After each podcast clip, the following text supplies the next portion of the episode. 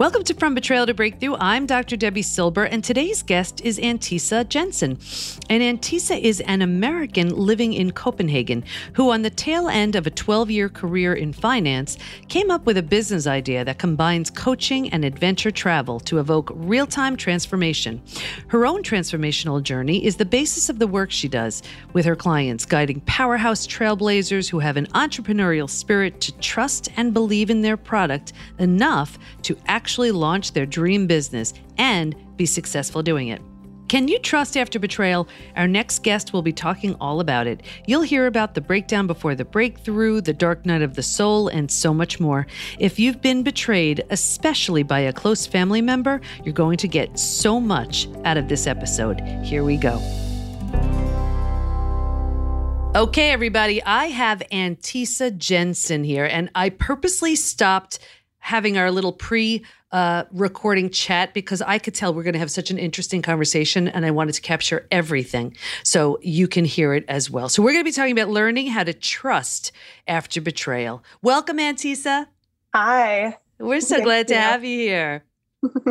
I'm so happy to be here. It's such an honor. Oh, thanks so much. So let's just get started. I mean, betrayal, betrayal could be, I always talk about how it could be a family member, a partner, a friend, a coworker. Let's just start with, if you're comfortable, your betrayal experience. Whew, yeah, let's just dive right in. Mm-hmm.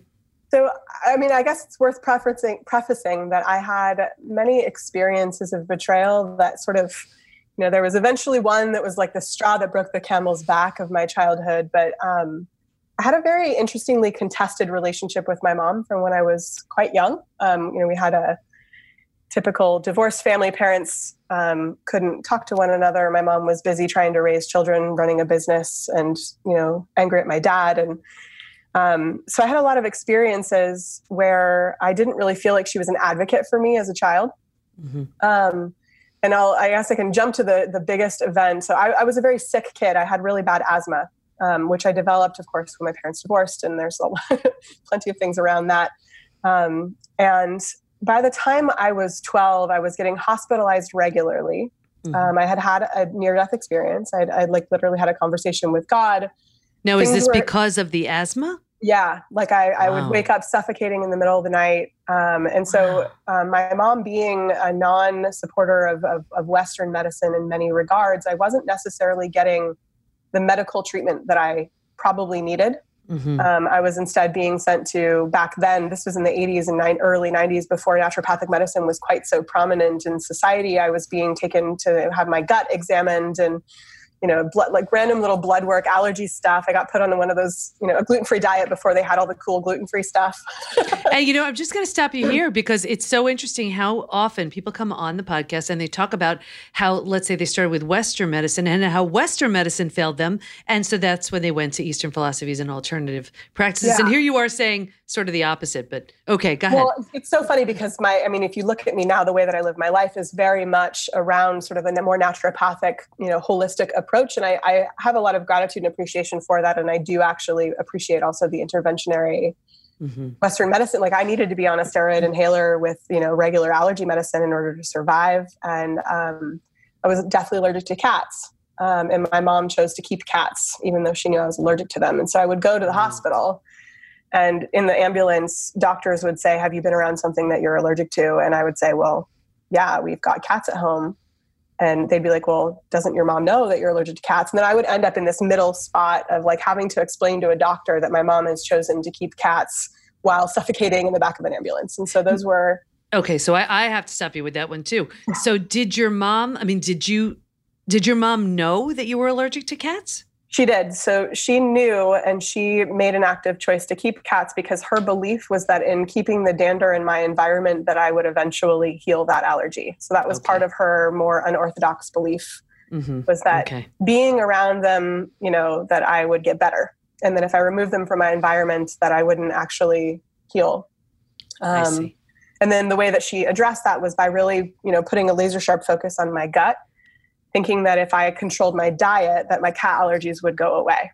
So mm-hmm. that was what she believed. That's what she knew to be true at the time. I think that she knows better now, mm-hmm. but that was the information that she had available to her. And she really went gung ho with that. She was, very passionate about that. So I was, I was taking holistic, naturopathic remedies, and I didn't really have any standard Western medical care when I was young. I didn't go to the dentist. I didn't, except for when I went to the hospital, and then I would get drugged up with steroids and antibiotics because I would have mono and walking pneumonia at the same time, and bronchitis and whatever. So my gosh. Okay. So keep going. So yeah, so that was very intense. And I think, I want to really preface this is that I have done a significant amount of healing work with my mom, which is of course the basis of a lot of the work that I do now with adults. And I look back at that, my mom was kind of at her wit's end, mm-hmm. With a sick kid, and, she had been slighted by Western medicine. And so she was very wary and skeptical of that. And that was guiding a lot of fear in her. She made a lot of fear-based decisions around that I think were governing her choices. And this sounds very much like you've come to a healing place with all this. But at the time, I that to me sounds like I can see where you can feel betrayed. 100%. Yeah. I became a very spiteful person in a lot of ways. Like, I was happy. Like, if you knew me when I was 15, 16 years old, I was a happy kid, mm-hmm. but I was also resentful. I was deeply, deeply resentful. And mm-hmm. the big betrayal that I want to talk to you about is that eventually my mom decided to take matters into her own hands because my diet wasn't changing. I started sneaking food that she wouldn't let me have at home. I wasn't on board with her ideas about what was needed. Mm-hmm. That was one of the ways that I was rebellious, mm-hmm. Because I felt like she was preventing me from having the life that I wanted to have. My experience was that I was being controlled. Okay. And so when I was 12, she started taking me to get colonics. And I don't know if you know what colonics are, your listeners know what colonics are, but it's basically a procedure where they stick an apparatus up your anus and they suck mm-hmm. the insides of your intestines out. And at 12 years old, that's a lot. That sure is. A very massive violation of physical boundaries. And mm-hmm. I didn't want to go, but at the same time, I had been told that I was sick. I had been told that I had leaky gut. I had been told that I had parasites. I had been told that I had candida. And so I had been, the communication I received is that you are dirty and you need to get clean.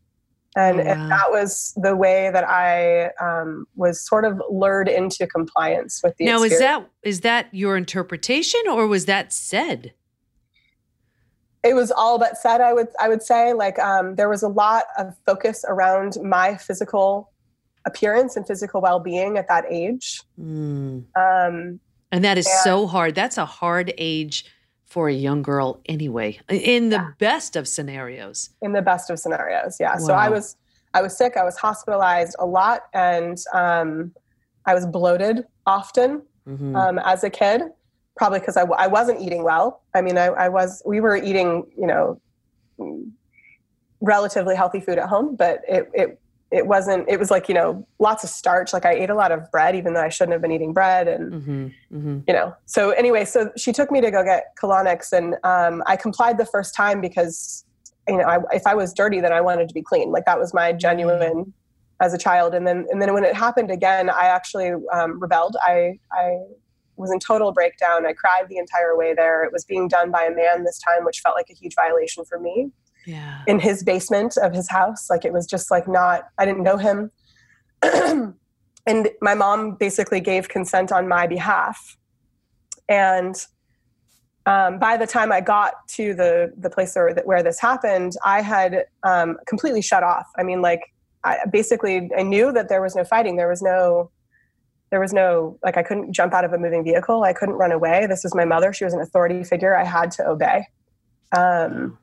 And so I had this colonic, and I remember, like, this is sort of graphic, but I remember him having to use extra lube to get the apparatus in. And I remember, him trying to make light of the situation by saying that, the bowel movement television would soon be showing us what was on my insides. And I felt like the truth was sort of involuntarily being sucked out of me in a way. And my mom would sort of use the machine where you could see what was coming out of you as a lie detector for me. So if I told her I didn't have chocolate at lunch and then chocolate came floating by, she'd look at me as though I had betrayed her. Oh my gosh. Okay. And so, as you can imagine, so I'm sure you know about this a lot. One of the things that I've studied a lot is the freeze defense mechanism, which is very relevant for people who struggle with betrayal, mm-hmm. Because there's no escape and there's no fighting back. And so your body just shuts down. And that's what happened for me. I kind of decided that day that this was not a woman that I could trust. Mm-hmm. Nothing mm-hmm. about it. And so I shut down, and we've talked about it since, and she knows that I shut down, but she didn't understand why, of course. And what did shutting down look like and mean for you? I didn't tell her anything. So in the following years, I had just recently, when this happened, I just had a near-death experience where I had a conversation with God. I didn't talk to anyone about that. I had developed lockjaw, which I had for a year, and I didn't tell anyone. Mm-hmm. And then I got my period in the hospital, didn't tell anybody. Like, you know, when I was like in, I think, ninth grade, I was a late bloomer, and I got my period, and I withheld everything. Like, I didn't want anyone to know what my truth was, because I felt like it had been prematurely taken away from me against my will. And think of what lockjaw is. It's like a refusal to speak. Yes, totally. I mean, I'm 100%. Like, I do body work with a lot of my clients, and, mm-hmm. and that's when people have thyroid issues, when people have throat issues, when people mm-hmm. have lockjaw, like that is a belief that you can't speak your truth. Right? Like, oh, that's amazing. So super relevant. Yeah. So, okay. So now the body cannot handle this kind of stress. So did you have any other symptoms, physical symptoms at the time, or was it just mostly mental, emotional? I regularly lost my voice. Mm. That happened to me often. And I'm a singer, actually. So I have a background in music. I was on my way to being a professional musician until I was about 19 years old. And mm-hmm. I sang and played the French horn. And my illnesses often resulted in me losing my voice. And then one of the things that happened after that event, because the colonics became a form of punishment. Like, I could no longer be spanked. I was too old to get spanked. Mm-hmm. And so when I went through my natural teenage phase of wanting to sort of establish my own sovereignty, mm-hmm. My mom would punish me by sending me to the colonics if I was out of alignment. That was her language. She'd say, "You're out of alignment. We better set up at a colonic. There must be something going on in your gut. There must be something rotting in your gut." Right. And in the event that wasn't available, or prior to that, I had a choice to administer myself enemas. So from when I was about 13, I was doing enemas regularly and taking senna leaf, which is an herbal laxative. Mm-hmm. I didn't know that was a form of purging, and I didn't know what purging was until I was in college and started taking psychology classes, as you mm-hmm. probably know. But so I basically, for the course of the next about 14 years or so, I was using purging methods and control methods to manage my weight, to stay in alignment. It was almost like I wanted to take my power back, and that was how I did it. Right. By controlling that. And then the relationship that I developed with my mom during that time was one of reporting my compliance. And so I would tell her how good I've eaten, and I would tell her how much I weighed. And one of the ways she greeted me until probably into my late 20s is she would tell me that I looked anemic. She'd tell me, like, I looked like I was retaining water, that I looked puffy, before even really saying, "Hi, how are you?" And I eventually addressed that with her, but that was heartbreaking for me, is mm-hmm. that, you know, I felt like I was objectified. I felt objectified. Right. And I've developed I was a very high performer, high achiever, you know, did things really well. I effectively decided that the only way to stay safe was to be 100% independent. It was, you know, I would say for me now is what I know now of sovereignty. This is not sovereignty, but it's what I considered sovereignty, was that I decided that I no longer had needs. Mm-hmm. And my relationships, my friendships, the people around me, I would develop these connections with people where I was the one handling everyone else's needs. And I never, ever even questioned what my own needs were. That was not a conversation that happened inside of my head. And you know, this is something I hear every single day from so many women. We're conditioned to put ourselves last, and here you can see how just your own needs, and you just weren't even a consideration. So I'm sure that impacted the types of relationships you had too. Oh yeah, absolutely. well into my early 30s, to be honest. You know, we were briefly talking about my ex-boyfriend. Like that was a relationship where it just didn't occur to me that I had needs, and you know, I approached our quarrels as sort of diplomatic office disagreements, you know, like it wasn't, there were no emotions. I didn't think that there was space for my emotional experience until I was probably 33 years old. So what made the change for you? What happened? Well, spiritually speaking, I would say that I started going through an awakening. I had, one of the things that sort of birthed from this independence was I was a very big traveler. And I've been to 40 countries. I've traveled the world. I've spent a lot of time with indigenous cultures. I'm very interested in community and connection. I've always been very drawn to that. And I was in South America, and you know, nothing went according to plan. And I had a complete breakdown one day where we got abandoned in the middle of nowhere, my friend and I, in southern Peru.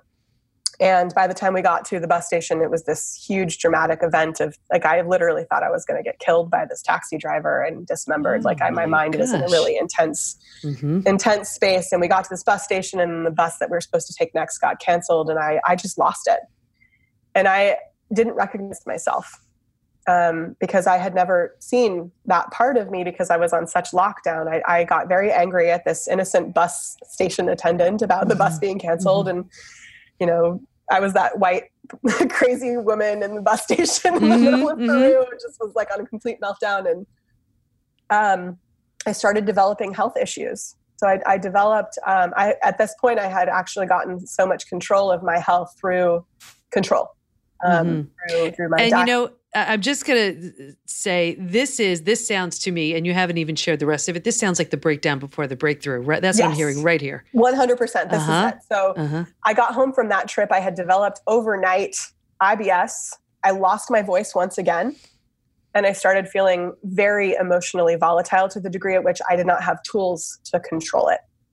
Well, and here it is. It's years of just keeping all of this in. Yeah. Yeah. So I had lots of backlog. I had been in complete shutdown, and my body was like, no more. I can't do this anymore.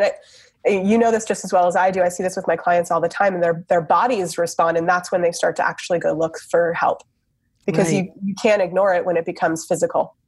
And this is what I see too, and I've seen this for years, where when you allow for those emotions, you react volatilely, or even something like, I'll tell people when I used to work with emotional eaters all the time, don't be afraid if all of a sudden you start having crazy dreams. Yeah. Because this is everything that you've been suppressing is 100%. Is coming up and coming out, and that's a good thing. You just need to learn how to manage it effectively. So go ahead. Yeah. So that's another thing that happened is I developed anxiety and started having panic attacks almost every night. So I wasn't getting, and this was not, all of this was in direct conflict with who I knew myself to be. So there was a whole identity and existential crisis happening. Like I didn't understand the experience I was having and couldn't relate to it. And I judged it, of course. You know, I think this happens with people who have depression and who have anxiety is their view of themselves is not depressed and is not anxious. And so they don't understand why they're having this experience. And while that's happening, they're in judgment of it. And that's why it doesn't go away. You can't heal something if you're judging it. Absolutely. And this also sounds like, you know, I talk about death and rebirth, and it sounds like it is the death of the old, and the rebirth hasn't happened yet, and that's a terrifying space because the old you no longer makes sense, but a new you, it hasn't been birthed yet. Hasn't arrived yet, yeah. Yeah, they, you know, in spiritual terms, they call it the dark night of the soul. And mine lasted for about 2 years. Wow. I went to doctors in Copenhagen. I got colonoscopies. I considered taking anti-anxiety medicine, but something about that didn't really feel true for me. I knew that there was something happening, and I had no idea where to look. Like I just, you know, like until you're in this world, you don't really know where to start actually. And I really resonate with that because I was so confused. So what I did is I figured maybe if I just traveled more, I would figure it out. So it's like, I think I had at any given point about 3 or 4 international plane tickets in my possession at any given time. And then I met someone who I was really attracted to, and he was a coach and he was in a community of people who had interpersonal relating skills that I did not know existed. And I found myself starting to go really crazy in that relationship. And I was just like, there's something here that I don't know. Like I've never learned this stuff. I feel confused. And I had started meditating, and in the meditation process, things actually started to get worse. Mm-hmm. I was, the words that I used then, this was sort of in the middle of this dark night of the soul period. I used this reference that I felt like I was blindfolded on a roller coaster at nighttime. I was so disoriented. I had no idea who I was. Right. And at this point, I also knew that I didn't want to be at my job anymore. I knew that but I had no idea what I would do. Like I was so far veered off of my path, but I didn't know where my path was. I didn't know to go left or right or up or down or. And I want to stop you here now, because this is another, such an important place and such an important space, because here's the point where, and I saw this in my study, the women who medicated, who avoided, who numbed and distracted, they didn't heal. Right. But when you face it, you feel it. That's the only way you start to heal. And it sounds like you're navigating through this path of, I don't want to numb, distract, avoid. I'm feeling this deeply and I'm trying to figure it out. So, and that's the only way you can get to healing, but it is a terrifying space. Totally. Mm-hmm. This is the thing that I work with my clients on the most, because we don't want to hurt. Like it is painful to heal. It is, I say this, like I use the reference because I have a background in weightlifting. In order to build muscle, you have to rip muscle and you're going to get sore. You're not going to be able to walk for a couple of weeks, those are really real. The body is a tangible experience of what's happening intangibly, inside of ourselves when we're healing our heart. Like it hurts. And the only way out is through. You have to feel it. That's it. And you have to be willing to be uncomfortable. And I think something so simple as being uncomfortable, people just don't want to go there.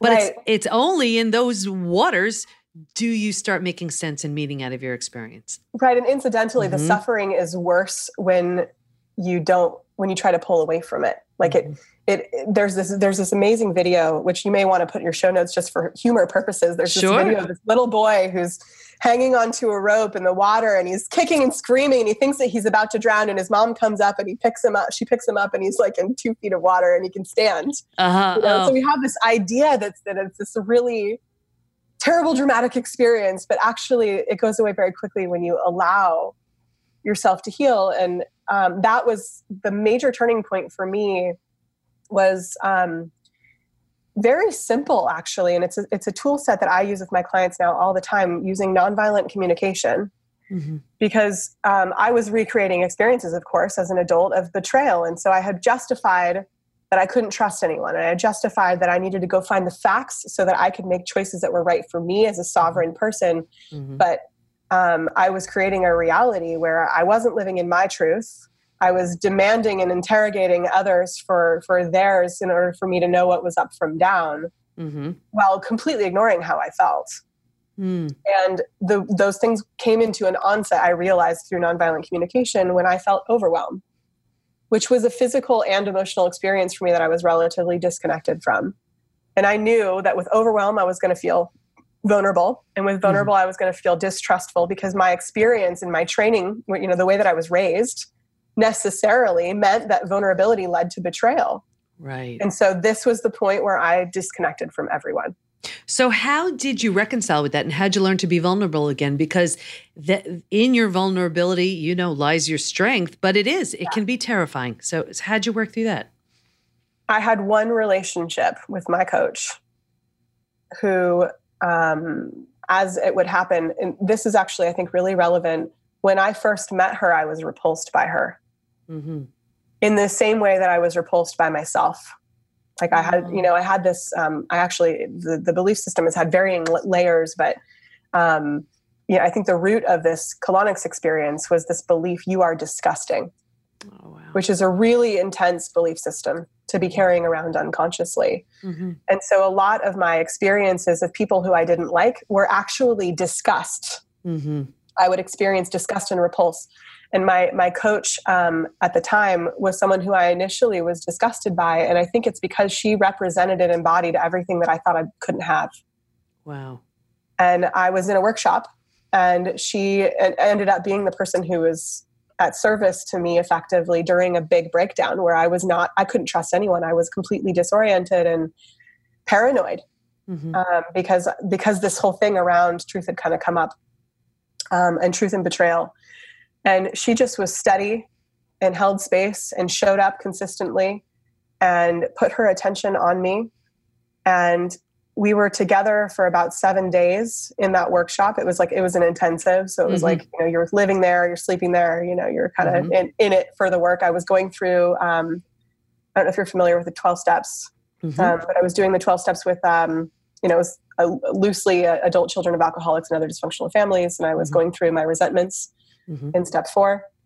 And I had added to that process, steps of understanding how I felt when I felt those things, those traumas, those experiences, and also the impact of the reactivity that I decided about also from those experiences. And fleshing that out with her, I realized that vulnerability was not a safe space for me. And so we explicitly worked on that in our connection. I hired her as my coach after that. That time. And when did you feel a shift? When did you say, okay, this feels really unfamiliar, different, but this is good? There was a day. So I would actually, one of the ways that I had defined this is sort of like the tail end of the dark night of the soul, where I actually literally had an experience where I felt like I was at the bottom of the barrel of my heart.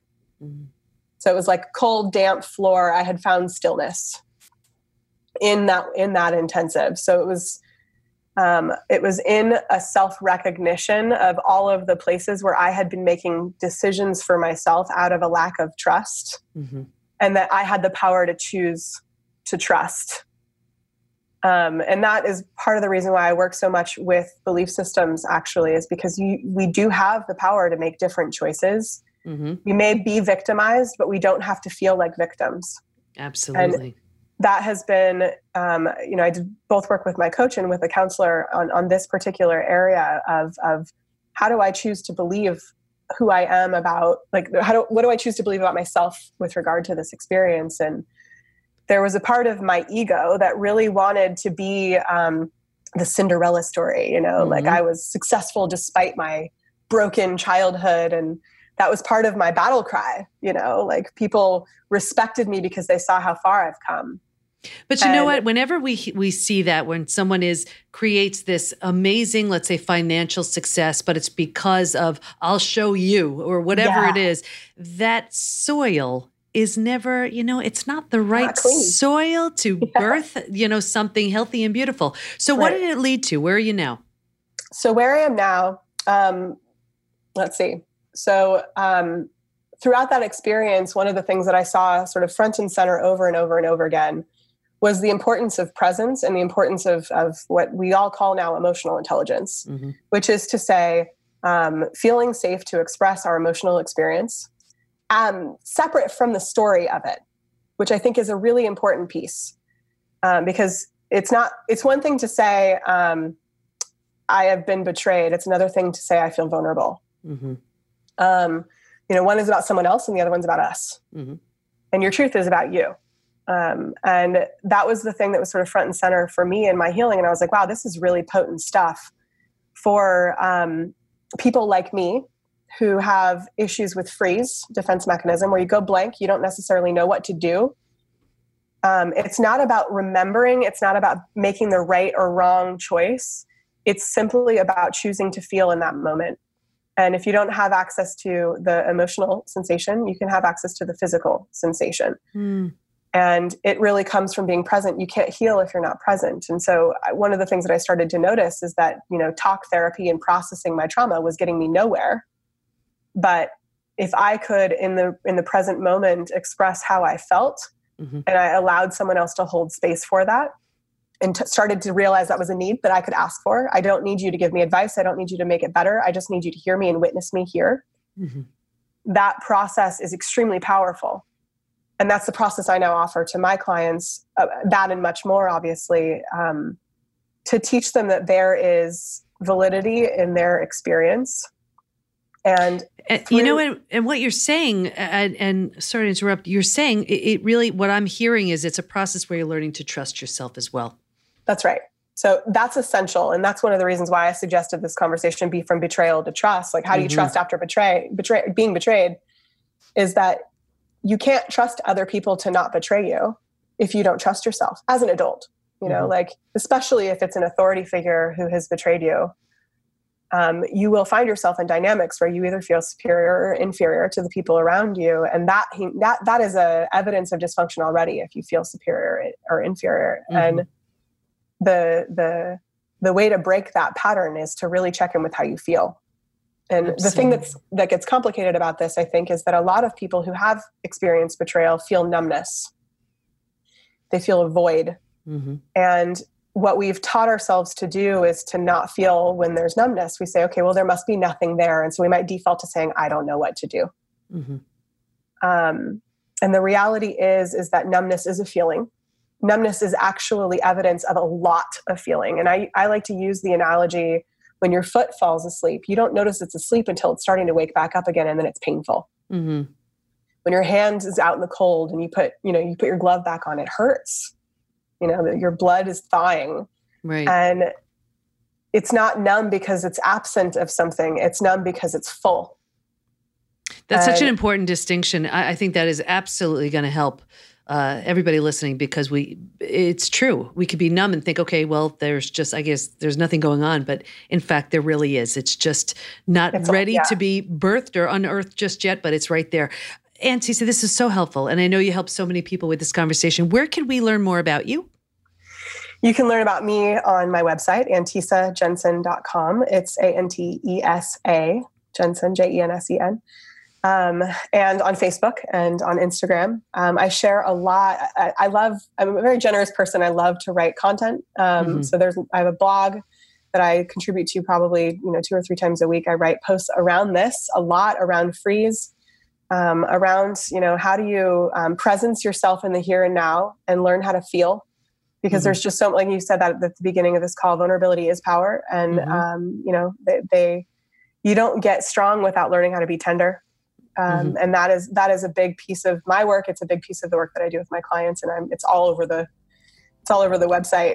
Oh, wonderful. Well, Antesa, I want to thank you so much for your time. And anybody who's struggling with vulnerability, with trust, with, of course, betrayal, I know they're going to get so much out of this conversation. So I just want to thank you so much for taking the time today. It's my pleasure. Thank you for having me. I loved how Antesa walked us through her experience. We often hear about fight or flight, but freeze is a very real state when we feel there's nowhere to run and we don't have the ability to fight back. She also explained how facing her challenges led to her healing, which is something I can't stress enough. Stay in touch with Antesa by going to antesajensen.com, and we'll have all of her information in the show notes at pbtinstitute.com/podcast. Here's my biggest takeaway. While it may seem easier to avoid, numb, or distract ourselves from something painful, here's another example of face it, feel it, and heal it. We simply won't change or heal if we keep running from our pain, and it's also one of the most impactful ways to not only heal, but birth something beautiful. As you know, lots of physical, mental, and emotional symptoms are left in the wake of betrayal. So to find out what may be lingering for you, take the post-betrayal syndrome quiz at pbtinstitute.com/quiz, and let us support you. Go to Facebook and join our group, Women Hacking Betrayal, where we give information, tools, and support to help you move forward and heal once and for all. Can't wait to be with you next time. And here's to your breakthrough.